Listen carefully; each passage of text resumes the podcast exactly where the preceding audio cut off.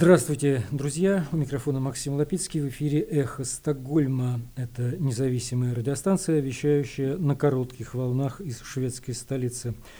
Напомню, что мы были созданы в середине марта прошлого года по инициативе шведского интернет-провайдера Банхов. Уже вскоре после начала российской агрессии против независимой Украины, сегодня 30 января 2023 года, полномасштабная война продолжается 341 день почти год.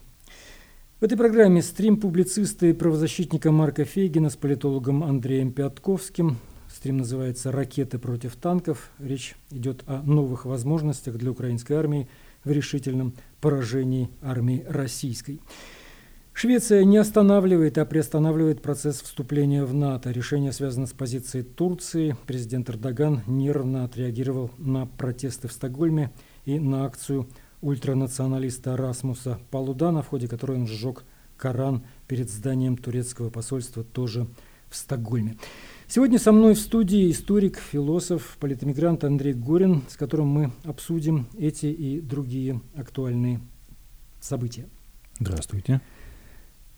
Очень приятно, Андрей, второй раз в нашем эфире, и, надеюсь, не последний. Андрей, видимо, тоже будет участвовать активно в создании этих передач. Итак, Швеция не останавливает, а приостанавливает процесс вступления в НАТО. И почувствуйте разницу, и не верьте российской пропаганде, утверждающей, что процесс якобы остановлен. То есть вот так это было подано, я это видел в российских телеграммах различных. Что вы думаете, Андрей, по этому поводу? Мне трудно, конечно, оценить это с легальной, так сказать, с правовой точки зрения, какие это имеет особенности в системе, в системе шведского права и, и, и законотворчества. Я понимаю то, что это непосредственная реакция на, на выступления, на манифестации. Вопрос, вопрос только в том, э, что манифестанты выступали э, с протестом, и многих из них не устраивала зависимость э, от турецкой позиции, который, с которой все это связано. Эрдогана не очень жалуют. Э, в общем, многие в Швеции. Здесь очень большое курдское комьюнити в Швеции находится, которые, естественно, активно участвуют в политической жизни давно уже. Они здесь живут многие. И, естественно, для них это очень такая просто красная тряпка, и поэтому они связывают, конечно, членство Швеции в НАТО и вот эту всю историю, да? Да, я, я хорошо понимаю, и прежде всего курдский вопрос в Швеции, в принципе, мне, э, мне знаком, но получается, во всяком случае, локально, в настоящий момент, что э, своим выступлением, содержащим несогласие вот с этой вот э, гипотетической потенциальной зависимостью от э, турецкой стороны.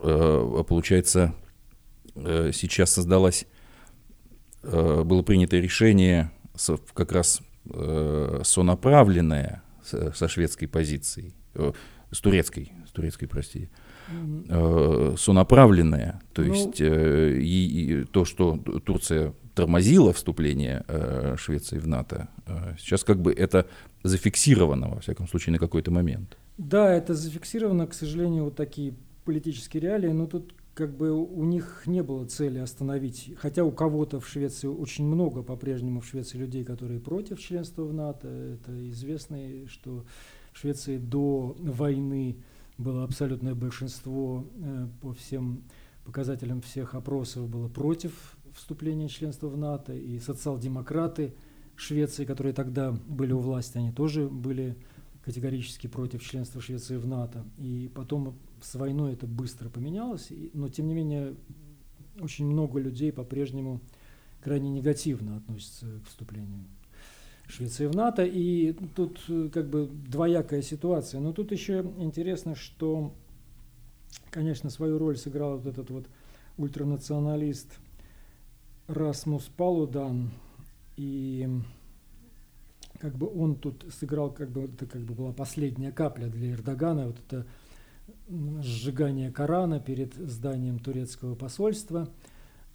Хотя любопытно, что этот самый Полудан, он же правый, и он потерял, в Швеции, во всяком случае, потерял поддержку правых, которые, с которых он собира, собирается как бы привлечь на свою сторону потому что правые это в Швеции и ультраправые, и вот э, популисты, и вот эти шведские демократы, которые находятся сейчас не у власти, но при власти, э, во многом рулят действиями нынешнего правительства, потому что без него оно не смогло бы иметь парламентское большинство. Э, именно они за членство Швеции в НАТО. И Полудан, хитрый Полудан, заявил, что он будет сжигать Коран перед турецким посольством до тех пор, пока Швеция не будет принята Турцией в НАТО, то есть не, не одобрит э, Турция ратификацию вот этого договора этого. Это вообще стран, странная связь каких-то материй, э, я не понимаю, как-то не сплавляющихся вместе, хотя прекрасно понятно, что, э, что политический дискурс это, это такой процесс композитный до предела, если угодно. Но Э, ну, в общем и целом, для, э, для этого датчанина, да, я буду его так называть. Ну, он датчанин, но он со шведским да. гражданством человек э, при этом, поэтому он здесь, в общем, и может, его, его не могут выдворить отсюда как бы, таким образом. И, конечно, мне не совсем понятны и какие, э, так сказать, какие козыри он э, пытается получить э, вот своей, своей шведской, э, своим шведским активизмом, выступая все-таки как, как датский политический субъект. Ну, для него главное это привлечь внимание. То есть он получает такой пиар, что за счет этого и получил такой пиар, которого, на который он даже, может, и не рассчитывал. Ну, что... разве что, надо полагать, да, что в Дании у него не было таких ну, возможностей. Ну, да, это для него главная цель. Ему, в принципе, на самом деле все равно, что там делать в этой ситуации. И он, он я думаю, не, этих последствий а, для Швеции и членства Швеции в НАТО даже не просчитывал изначально. Я думаю, что у него были, были свои, свои э, хотя, может быть, и просчитывал, потому что на самом деле интересно, что э, заплатил за разрешение на его демонстрацию один весьма одиозный э, представитель, но он не, не шведский демократ, а близкий к шведскому демократу, такой, э, если я не буду его, Дэн Фрик зовут этого человека, он э, до 2014 года сотрудничал с Russia Today. То есть он такой э, человек, где-то где вполне возможно и агент Кремля. То есть э, и, и каким-то образом, соответственно, он э, ну, способствовал, скажем так, этому, этому мероприятию, может быть, даже его инициировал, не исключено. И, соответственно, там был интерес и Кремля за этим всем, вот, чтобы Швеция не вступила в НАТО. То есть, возможно, что это такая многоходовочка. Ну да, понятно, интерес Кремля в этом э, по, по, на поверхности, э, с одной стороны. Но, конечно, кто только не сотрудничал с Russia Today там на, на разных этапах. Понятно, что прошедший год это, э, сказать, попытка, попытка прояснения, разумеется, позиции, тогда, когда все это становится уже совершенно не, неприемлемым и, и главное, э, и главное находящим, э, находящим общественное осуждение. Э, что же касается того, как вот эта вот тема, э, тема НАТО э, и, и шведского выступления обрела Э, возникла, э, возникла вот в этой экстремистской повестке, да, то я не думаю, конечно, что это что для Эрдогана что-то может быть, какой бы то ни было, какими-то там каплями или что-то переполнит. И, разумеется, его, его позиция и, и, и стратегия, стратегия и тактика, они не зависят от этих вещей. Они могут быть использованы как угодно. И вот, и вот использованы э, они будут, мне кажется, э, негативным, негативным в этом, э, в этом плане э, образом. То есть это, это, это просто-напросто козыри, козыри, в, по крайней мере, на уровне риторики, на уровне полемики да, э, для турецкой стороны. Да, безусловно. Но для Эрдогана, конечно, это, ну, как и, собственно говоря, его чучело, подвешенное здесь в центре Стокгольма, и то, что, то, что он заявил, вот в воскресенье он сказал, что э, он требует высылки из Швеции, то есть депортации в Турцию уже не семи человек, а по меньшей мере 100 человек. Или даже он, он напис, говорил, что мы передали список из 120 человек, но они не, не, не нашим этим пожеланиям не следуют в Швеции, имеется в виду. Они там ведут свою политику, свою игру, как он говорит, Эрдоган, водят нас за нос. Вот и такая, в общем, понятно, что его больше всего интересуют эти вот курдские, э, курд, курдские люди, которые здесь э, живут в Швеции, в общем, имеют политическое убежище. Многие из них даже уже шведские граждане, я так понимаю. Ну, то есть вообще немыслимо, чтобы Швеция их выслала. И они имеют абсолютный политический статус, как беженцы, да, и абсолютно понятно, что им грозит в Турции. Да.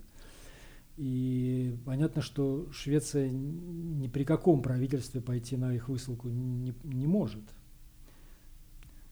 Ну, не может быть торговли людьми, разумеется, это, да. это ни в какой ни в какой форме неприемлемо, но это, но, но, по меньшей мере, на уровне риторики, это, ко, это, это дополнительные козыри, дополнит, дополнительные позиции, которые, во всяком случае, звучат э, и, и требуют какой-то какой реакции, э, а насколько я понимаю, в дипломатических делах все это просто приводит, естественно, исключительно к замедлению, э, к замедлению всех этих процессов, к необходимости формулирования значит, позиции по этому поводу, я имею в виду шведской стороны, да, и именно, именно ее, э, ее передачи дипломатическими, дипломатическими средствами.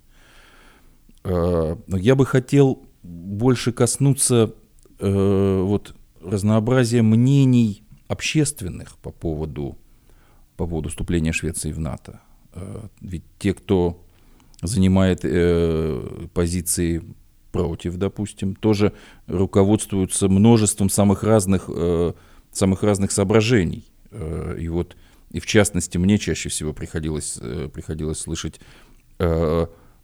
сожаление, если угодно, по поводу того, что возможное вступление в Швеции в НАТО лишит э, лишит Швецию возможности э, вести диалог, как, э, как говорили мои собеседники, э, с обеими сторонами, или уменьшит, э, или уменьшит шведские позиции в некотором, если угодно, посредничестве. Вот для меня очень важно вот, э, важны вот эти темы того, что такое стороны и посредничество, и о чем вообще идет речь.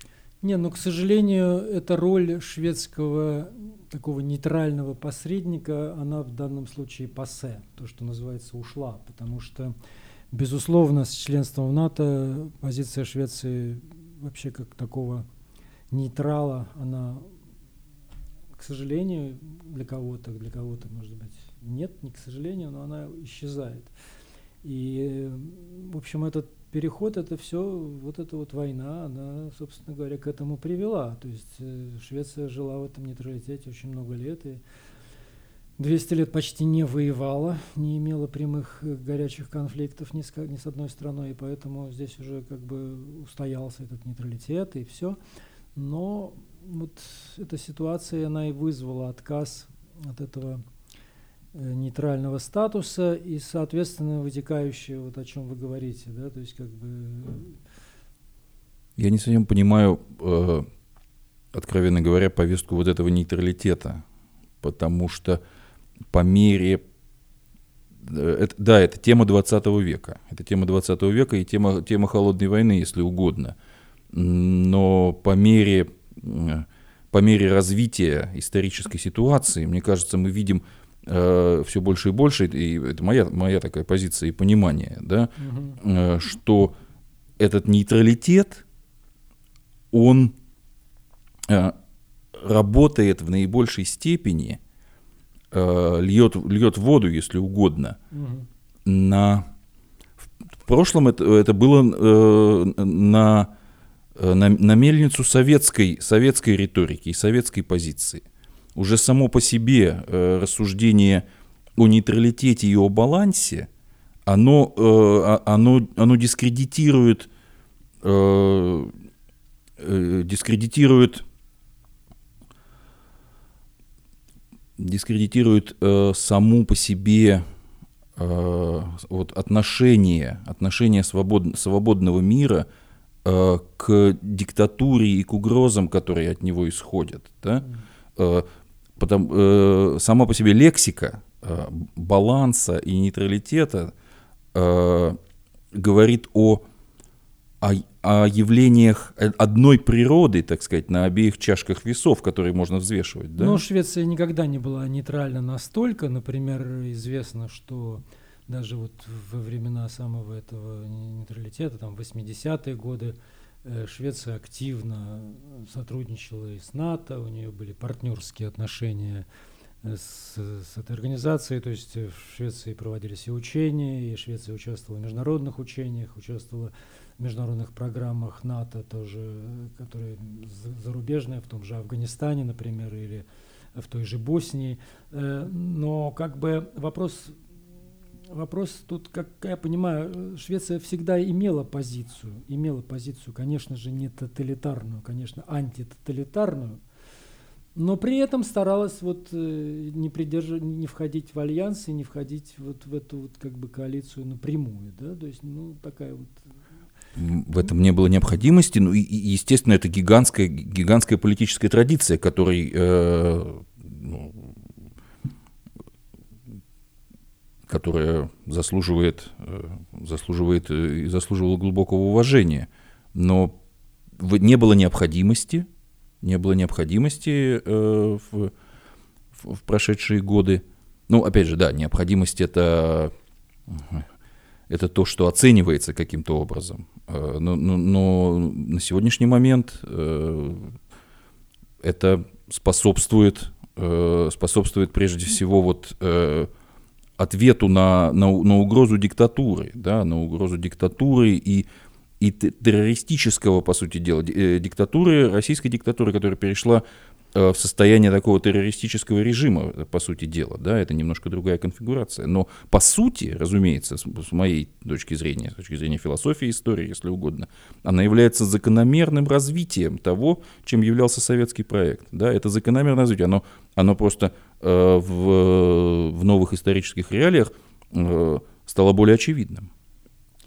Да, это безусловно так. Здесь реалии сильно изменились. Тут даже спорить, Они стали более заметны, да? То есть... Спорить. Не, ну то, что, то, что как ведет себя нынешняя Россия, это уже, уже невозможно. Никто уже толком и не может с ними разговаривать даже уже как бы на нормальном, нормального языка. Теперь только оружие, оружие, оружие. И оружие Украине. Это единственное. Оружие Украине, да. Украине, да, да, Украине. И Швеция, кстати, очень активна. И вот сейчас уже конкретно идет речь уже уже договорили, договорились об этих арчерах, гаубицах и о передаче этих БМП э, Стрис Фордон 90, 50 штук. Говорят, что это очень реальное э, в общем, число этих машин. Таких, они почти как танки выглядят на самом деле, с пушечками такие, полностью бронированные. 10 человек в них помещается там, пехоты или кого. Вот, так что это такая, такое серьезное, серьезное оружие Швеция уже пере, передает вот этот последний пакет помощи. Э, любопытно еще, кстати, я хотел обратить внимание на такую новость вот по поводу, опять же, поведения Турции.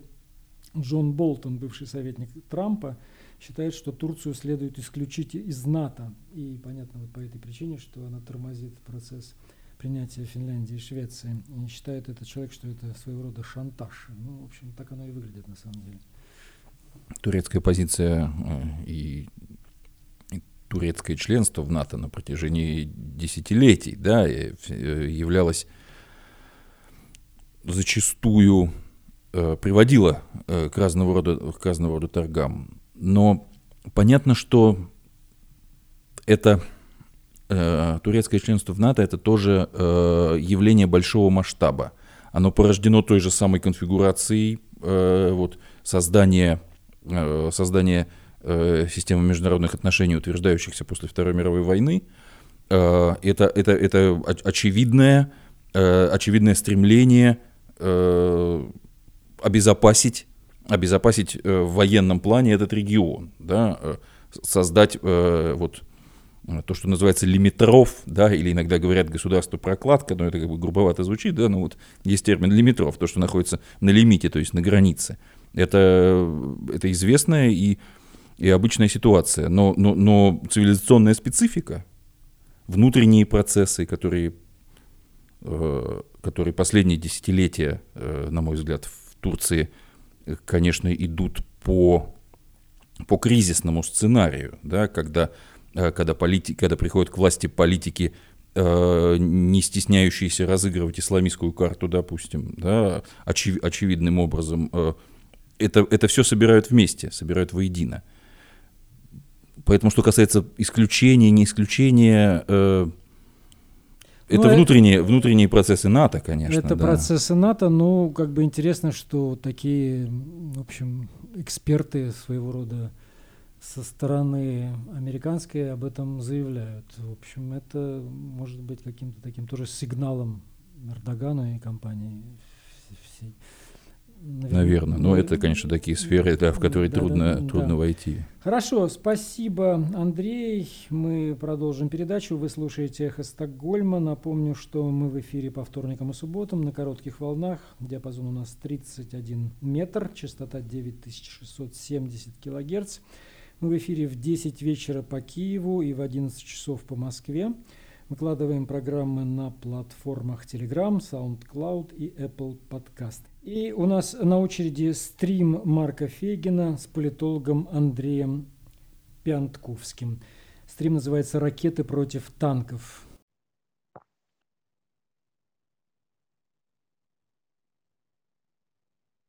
Дорогие друзья, рад всех приветствовать на канале Фейгин Live. Сегодня у нас воскресенье, 29, 29 января, и время 21 а, час в Киеве, 22 часа в Москве, и мы проводим очередной стрим. А, назвали его «Ракеты после танков» со знаком вопроса. У нас сегодня Андрей Андреевич Пионтковский. В эфире Андрей Андреевич, рады вас приветствовать. Добрый день, Константин, добрый день, Марк.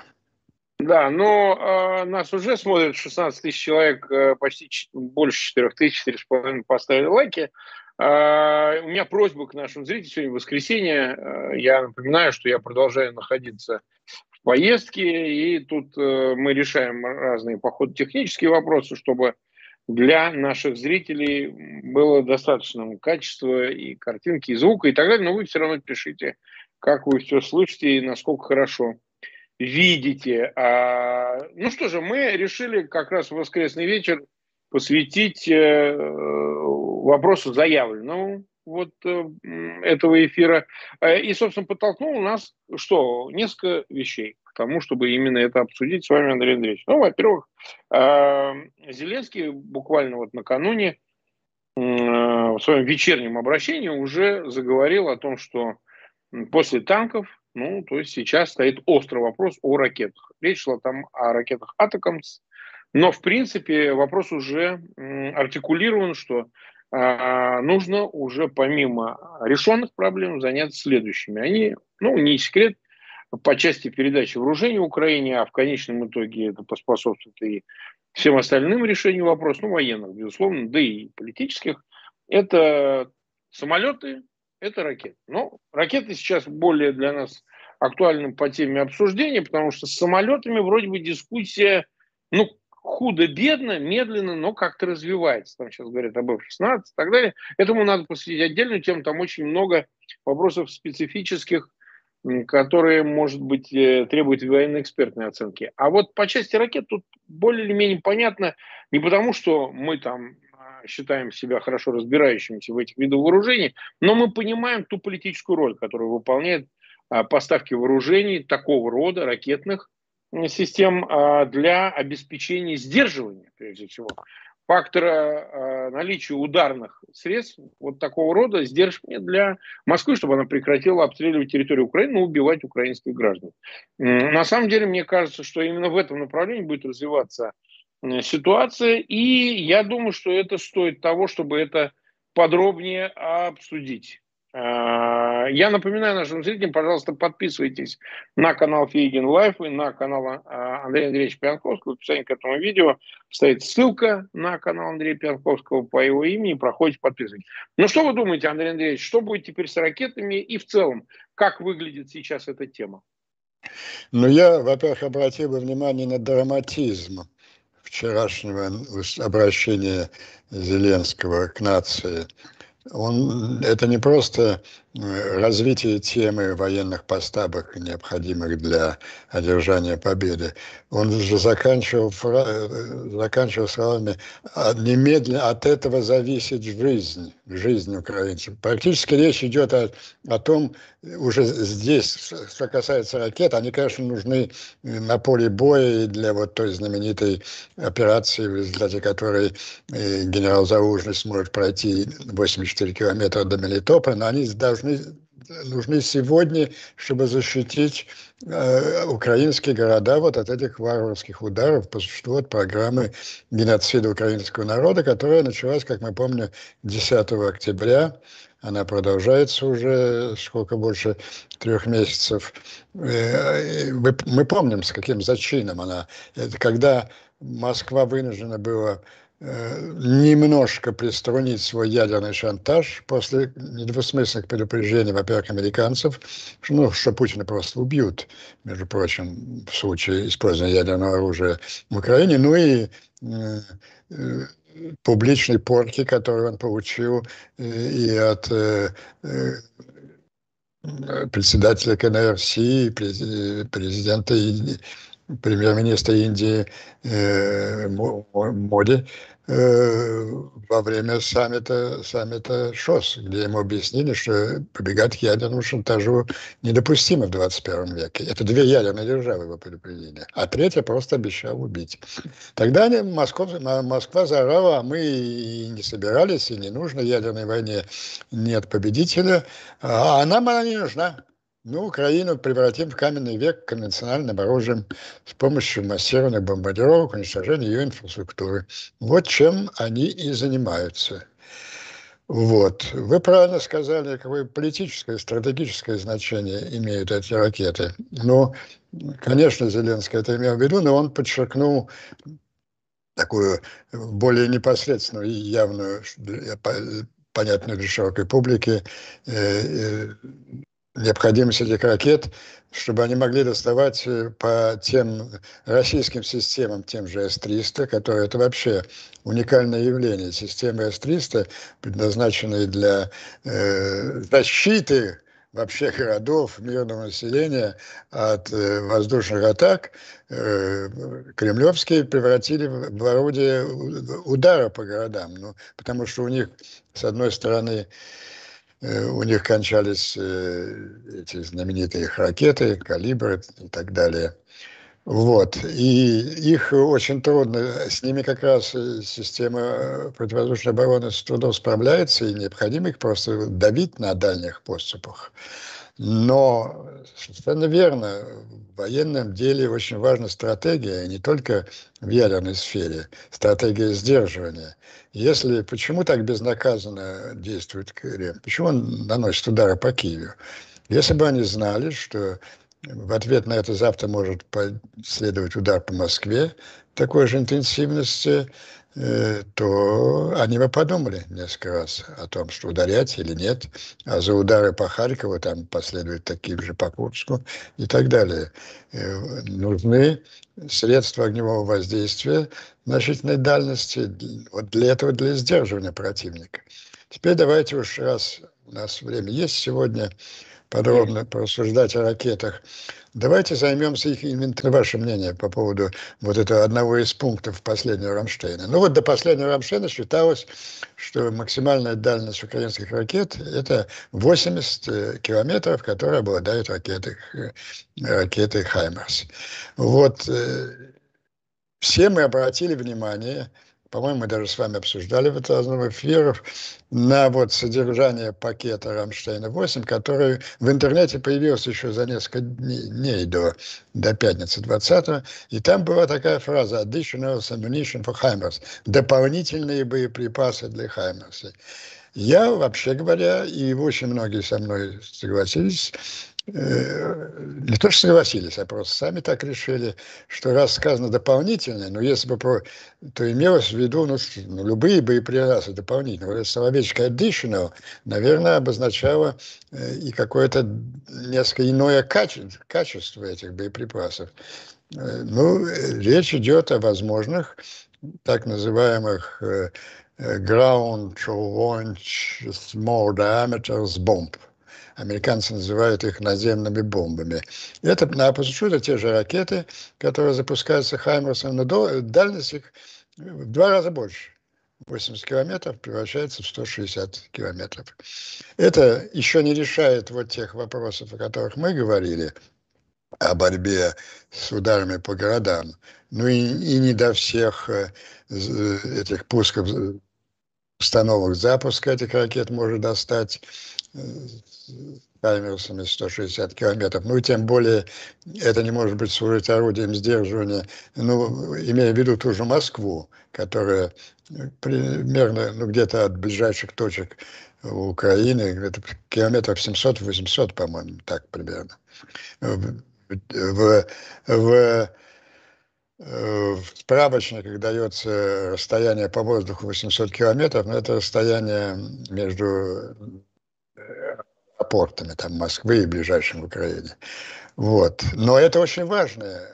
И вот как надо нам поставить всем точку в этом вопросе. Они получил Украина, нет. Это очень важно на поле боя. Но если теперь действительно Хаймерсы могут стрелять на 160, ну, значит, русские должны все свои базы, снабжение, склады, э, пункты управления уже как-то э, отодвигать от линии соприкосновения не на 60, а на, а на 180. Кстати, очень важная решается и задача э, для того генерала, который хочет пройти 84 километра. Он ведь, когда нам объяснял, то одной из причин, ну, само по себе взятие Мелитополя – это важнейший шаг по повышению всей российской системы обороны, но еще это важно было, что вот он говорит, если из Мелитополя я уже могу хаймерсами, которые меня бьют на 80 километров, доставать почти по всем целям, которые я хочу ударить в Крыму. Но если он сейчас получил 160, то уже сейчас, находясь на расстоянии 84 километров от Мелитополя, он может уже доставать. Так что вот один первый вопрос, первое возможное такое расширение наших возможностей, это вот эти ground launch small diameter bombs, это дальность 160 километров, и вот как-то вопрос повис. Мне это, если вы хотите мое экспертное мнение, мне да. кажется, что, что они есть у украинской Ну, тот же, извините, э, Арестович, тоже, когда он в вашей передаче это говорил, ну, когда он еще исполнял обязанности там помощника, достаточно авторитетная точка зрения была. Но это не решает ту задачу, которая с таким драматизмом ставился Зеленский, это защит, прекратить вот эти убийства украинских мирных жителей. Теперь, что касается этакомсов. Да, я уточню его последнюю фразу. Мы требуем у наших союзников, по-моему, даже слово требуем там было, да, или настоятельно просим, ракеты «Этакс» или другие подобные, так было сказано. Запомним это. Вот насчет «Этакс». «Этакс» — это американцы. Это американцы. Ну вот, в последнее время мы с вами как-то обмениваемся мнениями, оцениваем деятельность коллективного Байдена как лидера свободного мира на твердую четверку с минусом. Ну, так оно и есть. Судя вот по последним его решениям с, с этими Абрамсами, э, которые он сдвинул с мертвой точки и немцев. Кстати, маленькая деталь, она очень интересна для внутриполитической э, жизни и очень позитивно.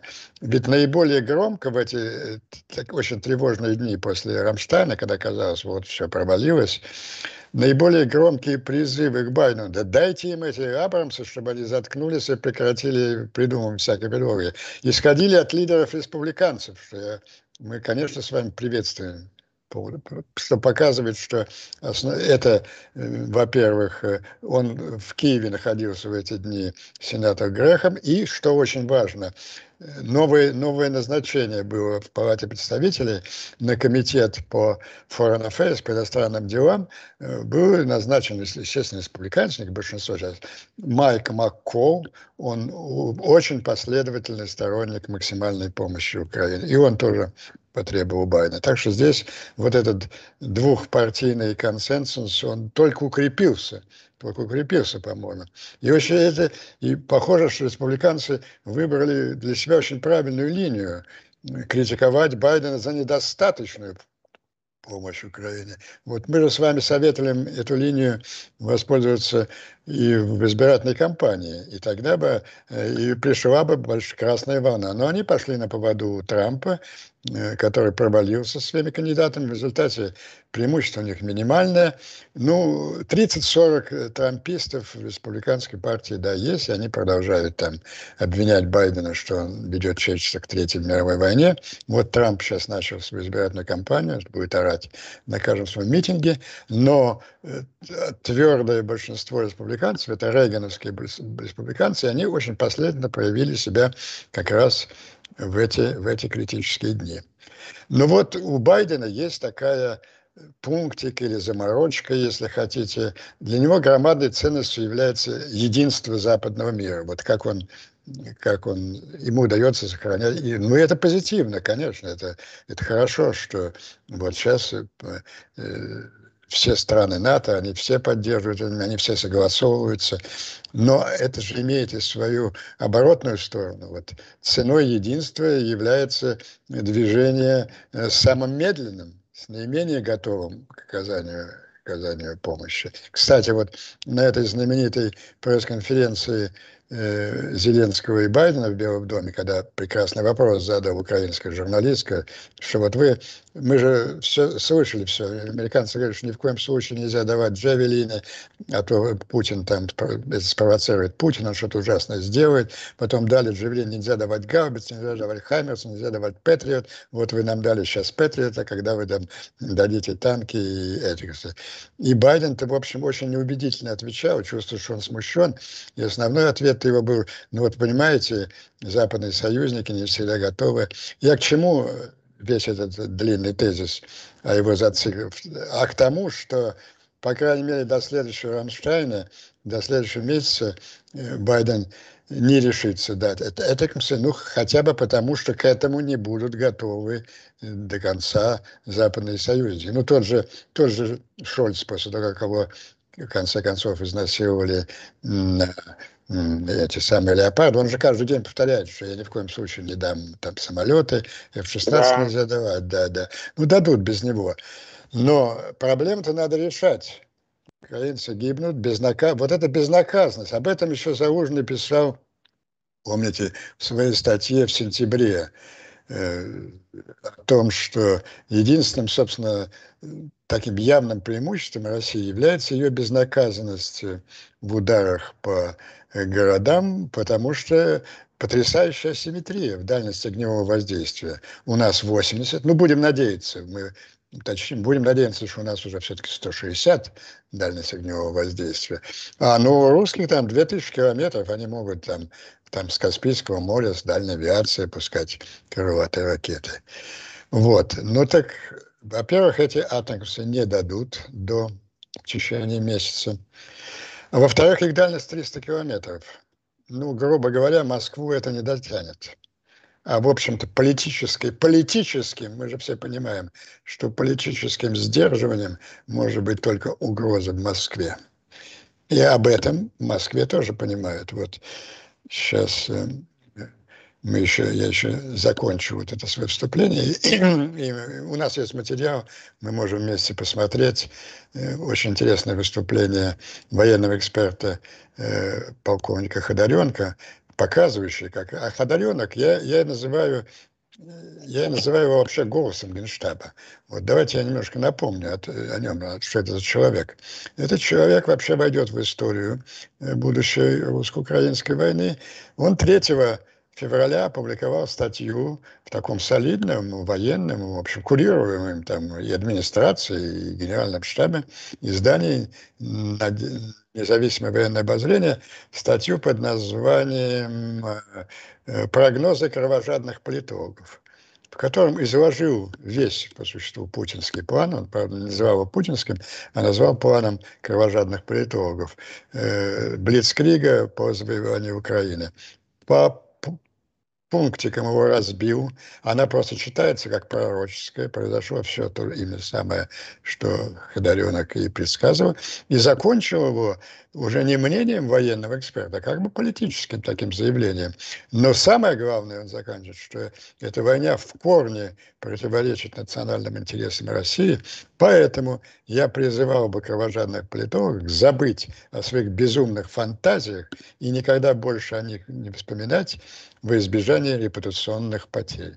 Ну, это, извините, это обращение к верховному главнокомандующему. И, ну, я думаю, вряд ли кто-то со мной будет спорить, что э, без санкций, ну, скажем так, осторожно, значительной части э, профессионалов Генерального штаба Ходоренок такую статью не написал бы.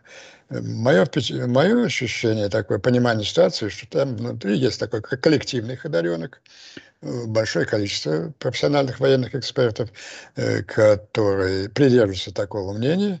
И, собственно, вот такой статьей Ходоренко э, и коллективный Ходоренок внутри генерального, да и весь генеральный штаб, да и включая его руководство, я думаю, ну, которое не могло перечить планам Верховного Главнокомандующего, но этой статьей она отложилась на будущее, как минимум для двух возможных ситуативных ситуаций, для возможности, вот, например, сегодня или завтра говорить Путину, ну, мы же вас предупреждали, ну, посмотрите, все получилось так, как Михаил Михайлович вам предсказывал. Ну, а в самом худшем случае, оказавшись на скамье подсудимых, как Кейт или Йодль, э, международного трибунала, в отличие от Кейта и Йодля, они могли сказать, ну, мы делали все, чтобы предотвратить. Вот посмотрите, какую статью мы да, написали. Да, да. Мы написали 3 февраля. Ну так, э, да, но и вот э, некое подтверждение моей мысли, что, в общем-то, Казаренок не, не такой маргинал отвязанный, а за ним кто-то и что-то, и очень серьезно стоит в генеральном штабе. Он же не расстрелян был после начала. Да вообще вся его статья по всего... Яшин за меньшее получил 9 лет, извините, тюрьмы. За меньшее. И этот самый, и Владимир Курмуза, наш товарищ, а Ходоренок процветает, он продолжает работать в качестве военного эксперта у тех же Скобеевых, Попов, и выполняет свою такую роль, я его называю таким швейком, полковником. Он с такой иронией э, как бы опускает вот этих безумных политологов, или как он их назвал, кровожадных политологов, со всех их фантазиями о том, как они будут уничтожать Лондон, Йоркинский национальный парк Соединенных Штатов взорвут, чтобы континент разрушился и, и так далее.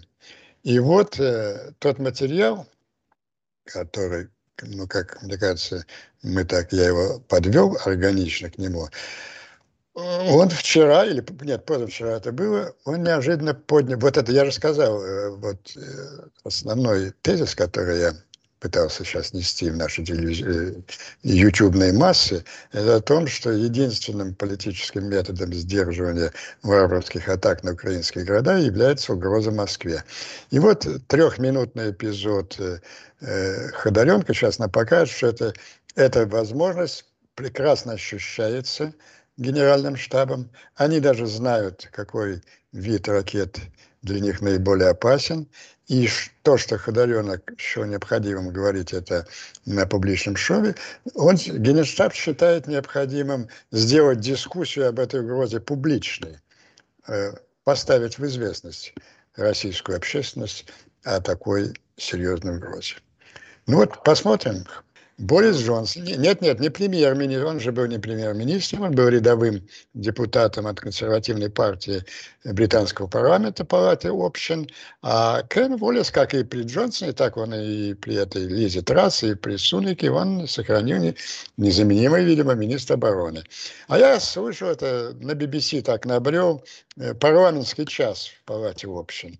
И вот э, наш большой друг Украины Борис Джонсон задает вопрос министру. Скажите, господин министр, вообще, а вот э, Великобритания имеет какие-то военные средства, какое-то оружие, которое помогло бы Украине каким-то образом вот остановить эту чудовищную программу э, уничтожения э, инфраструктуры городов, всю программу геноцида украинского. Он говорит, да, конечно, right honorable gentleman, конечно, у нас есть такое средство, у нас есть замечательное средство, крылатые ракеты, Storm Shadow, это я уже добавлю от себя Никеноуса, это совместная с французами разработка, но она совершенно независима, просто инженерная часть была общая, а производство одинаковое, поэтому никаких разрешений французов не, изве... не надо. У французов такая же ракета называется «Скелп». Вот. Э, дальностью, ну, как мы формально 700 километров. Но если э, наши зрители слушали внимательно Ходоренко, то его эти детали очень волнуют. И он добавил, что э, специалисты, что ее дальность вообще неизвестна, потому что э, она намного больше, чем той, которая задекларирована. Ну, к, в общем, тысячи километров. Москву она э, достает очень легко, иначе бы не было бы этого восьмиминутного обсуждения э, на одном из основных шоу, которое, э, которое мы... Да, и что самое главное, закончил такой фразой, вдохновляющей господин Кано, если, это было сказано, по-моему, 16 декабря, если эти варварские атаки будут продолжаться, мы обязательно предоставим э, нашим украинским союзникам это оружие. Дальше возникает следующий вопрос, следующая интрига. Ну, это, да, это прекрасное оружие. Весь и коллективный Ходоренов в генеральном штабе уже не только тысячу раз подумает, но и ни в коем случае не решится. И Герасимову объяснит, что ни в коем случае нельзя бить по украинским городам, зная, что там есть такая замечательная. Но она же крылатая ракета воздушного базирования. Она к чему-то mm-hmm. должна быть подвешена. подвешена. Mm-hmm. Так вот, Э, по, ну, я это точно знаю здесь, в Вашингтоне, людей, погруженных в эти проблемы, в том числе от украинцев. Вы помните, что поляки уже давно должны были предоставить нам 30, кажется, 30 МиГ-29. Ну, я помню, мы с вами на каком-то, даже был такой замечательный Обсуждали. момент. Мы обсуждали, как раз во время нашей передачи пришла информация, вот э, возбужденный, очень радостный из, из Варшавы говорит Блинкин, вот я только что договорился, значит, в ближайшее время передаем, а потом какая-то там натовская бюрократическая система, согласованность, вот та самая, та самая единство НАТО, на котором так заморочен дедушка Байден. Короче, до сих пор эти самолеты не были переданы, ну и оказалось, что даже к лучшему. В общем, весь месяц идет работа в Варшаве по Э, оснащению этих самолетов э, ракетами, раке, ракетами Storm Shadow. Оказалось, что это не очень сложно. Оказалось, что это не очень сложно. И, в общем, практически, практически они завтра могут быть переданы. Без всякого вот этого бюрократического э, процедур с НАТО. Напомню, эти ракеты являются сейчас, находится решение находится в руках двух самых продвинутых друзей Украины. Это Великобритания и Польша.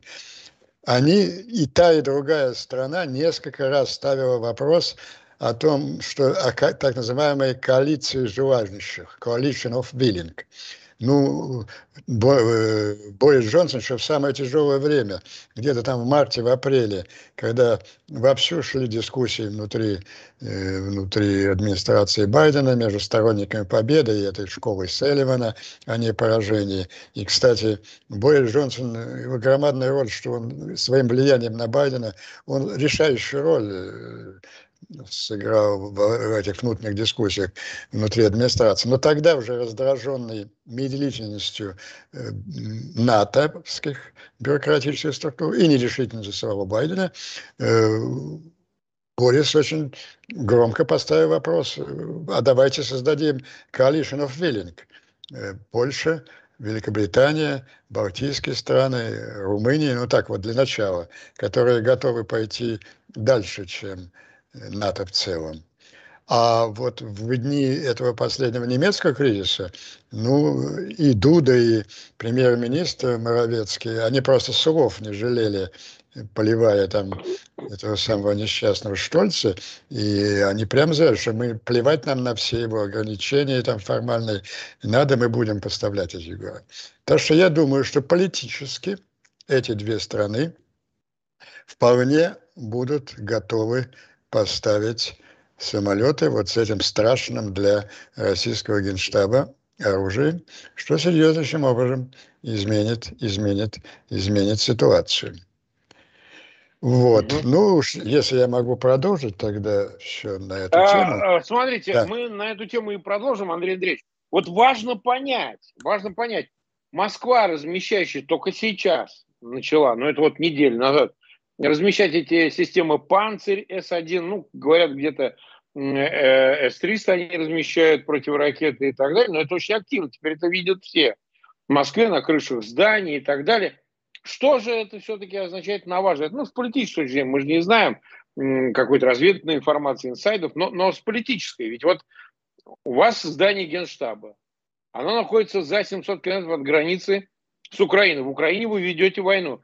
И вот уже спустя, там, я не знаю, 11 месяцев войны, чуть меньше, вы, э, до вас доходит, что теперь э, не то, что там обычные какие-то здания, аэродромы, как это было в Рязанской области, Дягилево или Энгельс трижды в Саратовской области, а вот сама Москва, сам центр Москвы, не мне вам рассказывать про Фрунзенскую набережную, я, кстати, там тоже рядом, собственно, живу, уже может стать объектом ракетных ударов, и от них, оказывается, надо защищаться. То есть Настолько все плохо, понимаете?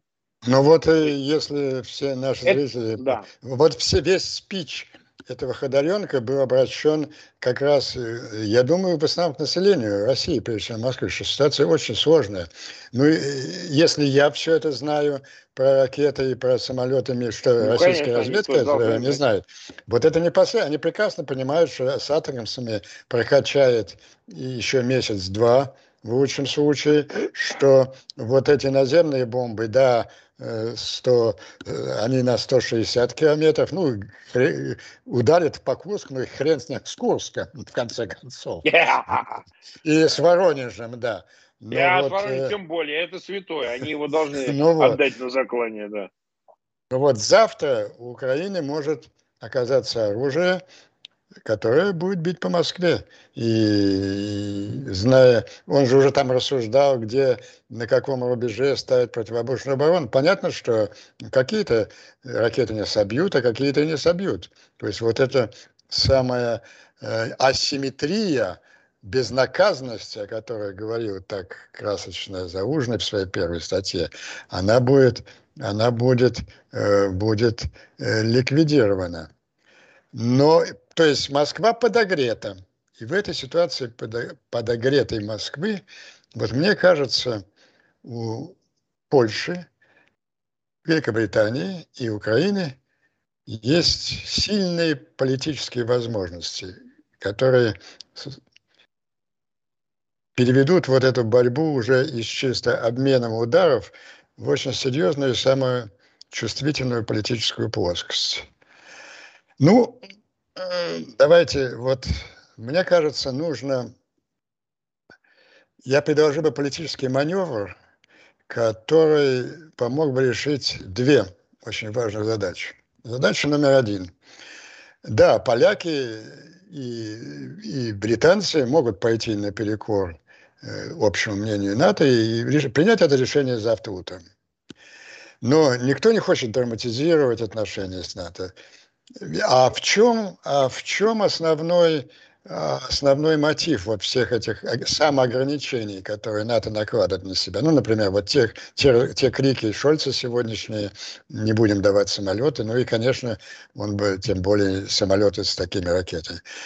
Основной мем, возмутительный, конечно, в своей нелогичности, но психологически он работает. Даже, наш, даже мой любимый Столтенберг, который очень вырос вообще как визионер, понимающий суть этого конфликта, все равно он повторяет иногда эту глупость. Надо избежать эскалации, избежать эскалации, избежать эскалации, избежать эскалации. Понимаете, в то время, когда Путин довел войну на уничтожение украинского народа до максимального уровня эскалации, они рассуждают, что какую-то нужно, какую-то нужно избегать эскалации. Так вот, я предложил бы полякам и, и британцам завернуть вот эту их передачу, или возможную передачу, или проза передачи э, в обертку Д, в плащ деэскалации. Мы предлагаем меру деэскалации. Вот есть такой замечательный товарищ Эрдоган, который все время рвется попосредничать. Так вот, перед... мы готовы завтра передать эти МиГ-29, оснащенные ракетами Storm, Storm Shadow украинским союзникам. Но мы бы предложили господину Эрдогану попробовать в кратчайшие сроки добиться от украинского и российского руководства понимания о моратории воздушных ударов по городам друг друга. Понимание. Что я имею в виду? Это не требует никакого э, переговоров. Вот, например, очевидная аналогия. Сталин и Гитлер во время Великой Отечественной войны, они не созванивались по телефону и не обсуждали с друг другом вопрос неприменения химического оружия. Между прочим, у обоих, э, для меня это, это, кстати, история моей семьи в какой-то степени близкий родственник, мой брат отца – он был химик, он служил в войсках химических, он погиб под Сталинградом, там они, химические войска были у той и другой стороны, в любой момент готовы э, к, к использованию химического оружия. И ни та, ни другая сторона, вот было понимание, они использовали, что-то их друг друга сдерживало. Вот предлагается достигнуть такого понимания, и если это понимание будет достигнуто, то мы, ну, тут возможны варианты. Либо передаем самолеты без этих ракет, либо передаем самолеты с, с условием, что украинская сторона будет их использовать только в случае нарушения этого, этого моратория. Либо еще так, это уже техника, либо мы пока не передаем, вот они здесь, посмотрите по телевизору, но мы их перешлем после первой же следующей атаки русских на, на украинские города. Вы понимаете, во-первых, это, это резко снизит вот, возможную критику союзников по НАТО, которые мера будет как раз, вы говорите о эскалации, мы хотим деэскалировать войну, мы хотим ликвидировать, снять очень важный аспект, наиболее болезненный для, с точки зрения гуманитарной, гибель мирных жителей от воздушных ударов по городам. А второй, еще более важный аспект – это же прямое обращение к так называемому русскому народу, включая и глубинный народ, и, и, и так называемую элиту. Вот, и, э, есть разные э, оценки того, насколько там, э, как, какой уровень поддержки войны или, или более антиво, какого-то антивоенного движения масштаб. А тут ставится конкретный вопрос – вы готовы платить своими жизнями за возможность Путина уничтожать население украинских городов? Вы знаете, очень мало людей ответит положительно. То есть готовы разрешить Путину уничтожать украинские города? Да больше половины скажет, готовы. Если поставить, а готовы вы, жители Москвы, наш замечательный продвинутый класс, позволить, для того, чтобы Путин уничтожал э, украинских граждан, позволить еще там погибнуть нескольким сотен тысяч мобиков там из ваших провинциальных окраин. Да готовы. А вот готовы ли, дорогие мои москвичи, подыхать сами под ракетами Storm Shadow э, только ради того, нет, даже не ради победы, только ради того, чтобы Путин продолжал вот находить, э, реализовывать свое садистское удовольствие уничтожения украинских. Да и уверен, что 99% российского населения, включая всех кремлевских пропагандистов, завопят «нет, не готовы». И то, что э, полковник Михаил Михайлович Ходоренок поставил по существу перед обществом. Вот я просто развиваю тезис Ходоренко. Он поставил перед публично этот вопрос. Наталкивает меня на ту мысль, что и большинство генштаба рекомендовало бы своему главнокомандующему в этой ситуации принять предложение дружественного турецкого президента о моратории на воздушные удары по городам.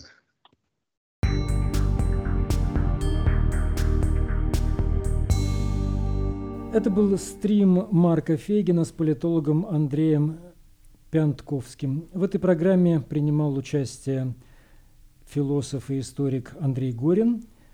Слушайте нас в эфире на частоте 9670 килогерц, 31 метр, в 10 вечера по Киеву и в 11 часов по Москве. До свидания, всего доброго.